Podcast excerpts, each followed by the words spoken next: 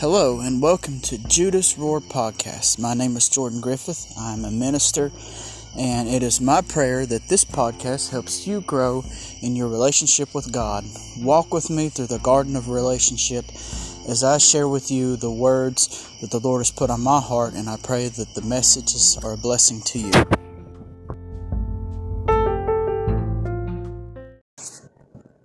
Hello, everyone, and welcome back to another podcast. I know we've been hitting up a lot of the Hebrew months and festivals here recently, and it's important for us to know that because we can see Jesus in all of that. Uh, Jesus, uh, the Bible says, came in the full volume of the book that was written of him. He is the only one that was uh, that had prevailed to oh, to take the book from the scroll from the hand of the Lord to open the book and loose the seals thereof in the book of Revelation. And he is the one whose vesture is dipped in blood, riding on the white horse, whose na- who is called faithful and true, and his name is the Word of God. Uh, and John agrees with that. He said, uh, which he wrote both of those books really. He said, In the beginning was the Word, and the Word was with God, and the Word was God. The same was with God in the beginning. So Jesus is the fulfillment of all of these things that seem Old Testament and seem like they don't have any prevalence to Christians today, but really they do. And this isn't something that you have to necessarily observe, but I think it's good teaching and it's good information to know. So, Friday, September 15th of this year, 2023, we will be experiencing at sundown the holiday called Rosh Hashanah. Some people call this the Feast of Trumpets. Uh, biblically speaking, the Hebrew calls it Yom Teruah, the day of blasting, and that's referencing the blasts of a trumpet sound. If you caught the last podcast, I talked about the different sounds of the shofar, which is a, a ram's horn trumpet that is used. I talked about how the first one, the Tekiah blast, represents the presence of the king being present uh, in the city or the courtyard or wherever. Uh, the three wails, the wailing shofar call represents repentance, and uh, the uh, teruah, which is the nine staccato, very short, rapid bursts, uh, represents like an alarm, an awakening to awaken the soul. And then the Tekiah Hagadol, which is the great blast, and that was used for uh, to announce the end of uh, the service at the Day of Atonement, which is 10 days after the Feast of Trumpets. And so it's kind of like uh, it announces the end of everything and it also was used for the coronation of the king. And I think that's so cool because um, the Tekiah Gadolah is spoken or, or sounded um, until the breath of the shofar player is is out. So he'll just keep blowing and blowing and blowing until he has no more wind left. And that's kind of like Jesus. He was hanging on the cross and he, with his final breath, he said, Into your hands, O Lord, I commend my spirit. It is finished. And then he died. And so that coming at the end of the Day of Atonement kind of represents Jesus.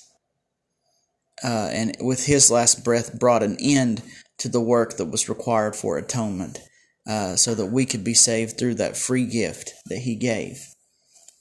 So there's a lot of good stuff in there. Uh, in another previous podcast, I talked about how uh, preceding all of this, uh, through the month of Elul, which would be like, if you think about it, our calendar, be kind of like December. It's the last month, the last month of the year. The Jewish people were sounding the shofar about six days a week, and the shofar is a call to repentance. It's a call to let them know that uh, that Rosh Hashanah or the Feast of Trumpets, Yom Teruah, is coming. And I want to talk to you a little bit about Rosh Hashanah. Um, each holiday that Israel was commanded to observe represents something that Jesus has fulfilled or will fulfill. For example, he fulfilled the Passover feast because he is our Passover lamb. He fulfilled the feast of first fruits because 1 Corinthians 15 and 51 says that he is the first fruits of them that slept, and he was resurrected on the feast of first fruits. He fulfilled the feast of Shavuot, or the feast of weeks, uh, which in the Greek term, uh, the Greek language, is known as Pentecost. He fulfilled this by sending the uh, Holy Spirit to dwell in believers. And this is the last one he's fulfilled. So the next one that has not been fulfilled yet in the fall feast of the Lord is Rosh Hashanah. And the word is Moedim, appointed feasts, appointed times. And it's also closely related to the word rehearsal. So every year, the Jewish people are rehearsing something. They're rehearsing the Passover lamb. They're rehearsing the giving of the Feast of First Fruits. They're rehearsing the gathering at Jerusalem. They're rehearsing the blowing of the shofar. They're rehearsing the Day of Atonement. They're rehearsing setting up the, the, the tabernacles to dwell in for seven days. They're rehearsing an eventual messianic fulfillment through Jesus. So Rosh Hashanah means head of the year in Hebrew. Um, we know it as the Feast of Trumpets again. It's the first of the year, so it, the Jewish calendar will actually turn over to 5784 will be their year, and that's likened from creation roughly. Um, it's the beginning of Hebrew year, which is again it's calculated different than ours, but it represents the end of a season and the beginning of a new one. It's the end of one thing and it's the beginning of another.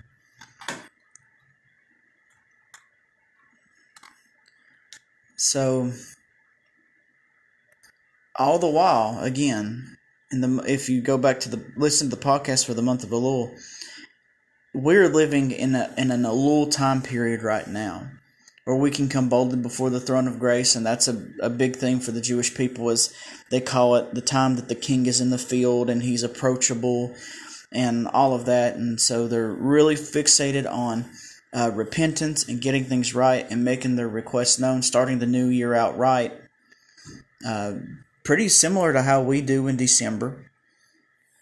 But they're getting all that stuff together because all the while the shofar is calling and saying, "Hey, you need to repent. Something's coming on. Uh, something's coming up. Something is getting ready to happen." Um, and we know that the final trump of God is coming, and that's what uh, Rosh Hashanah represents, because the Feast of Trumpets, uh, it will be fulfilled by Jesus with the rapture of the church. So, what you have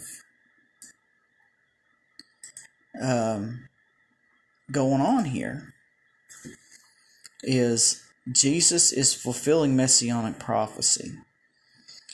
So it's important for us to know that. And it's so interesting because the rabbis used to call Rosh Hashanah the day that no man knows.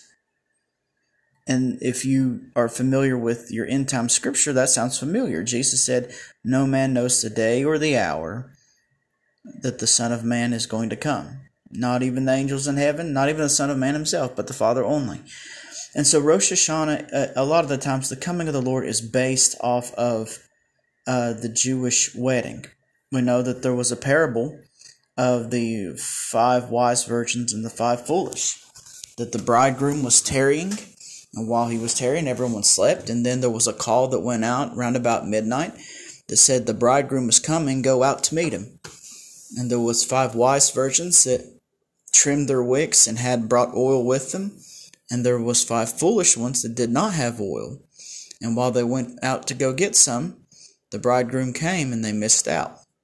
So that's what the shofar represents warning. Don't miss out on Jesus coming back. Don't miss out on this. Be have the oil of relationship in your lanterns or in your lamps. The oil of relationship. So another thing that Jesus said to the disciples in John 14 is uh, don't let your heart be troubled. If you believe in God, believe also in me. In my father's house there are many mansions, and that word mansion is not a correct translation. It really translates as rooms because here's the custom. When a a Hebrew male wanted to propose to a Hebrew female, he would pour her a cup of wine and they would have uh, what we would call like a, a contract. If she took the, the cup and drank from it, that was her way of saying yes, she accepted the proposal, and they would uh, have an uh, agreement, a dowry. Um, he would bestow many gifts on her, and then he would go away.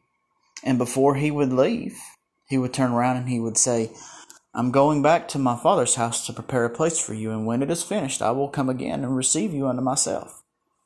Now, that sounds very, very much like what he said in John 14. So, what you have is it's based off of the bridegroom is coming back for his bride. We are the bride of Christ, and so Jesus is preparing for a marriage his marriage to us. And so, should we not also be preparing our marriage for him? The Bible says that the, the Lord has, has, has put uh, beautiful garments of salvation on me, like a, uh, like a bride with her jewels before the wedding day, or like a, uh, like a uh, bridegroom does his turban and his headpieces that was common for weddings back in the day. The salvation is so that we can be in relationship with Jesus for all eternity. And so Rosh Hashanah is a reminder that one of these days this is coming. There is going to be a final shout. There is going to be a voice of an archangel. There will be a trumpet of God that is going to be so loud it raises the dead. And we will be caught up together in a moment of the twinkling of an eye. The Bible says all of this. So I hope that this has been a short introductory blessing to you. Um, God bless you. Happy Rosh Hashanah, Lashana Tovah, Tikativu. And uh, may you be inscribed for a good year this season. Amen.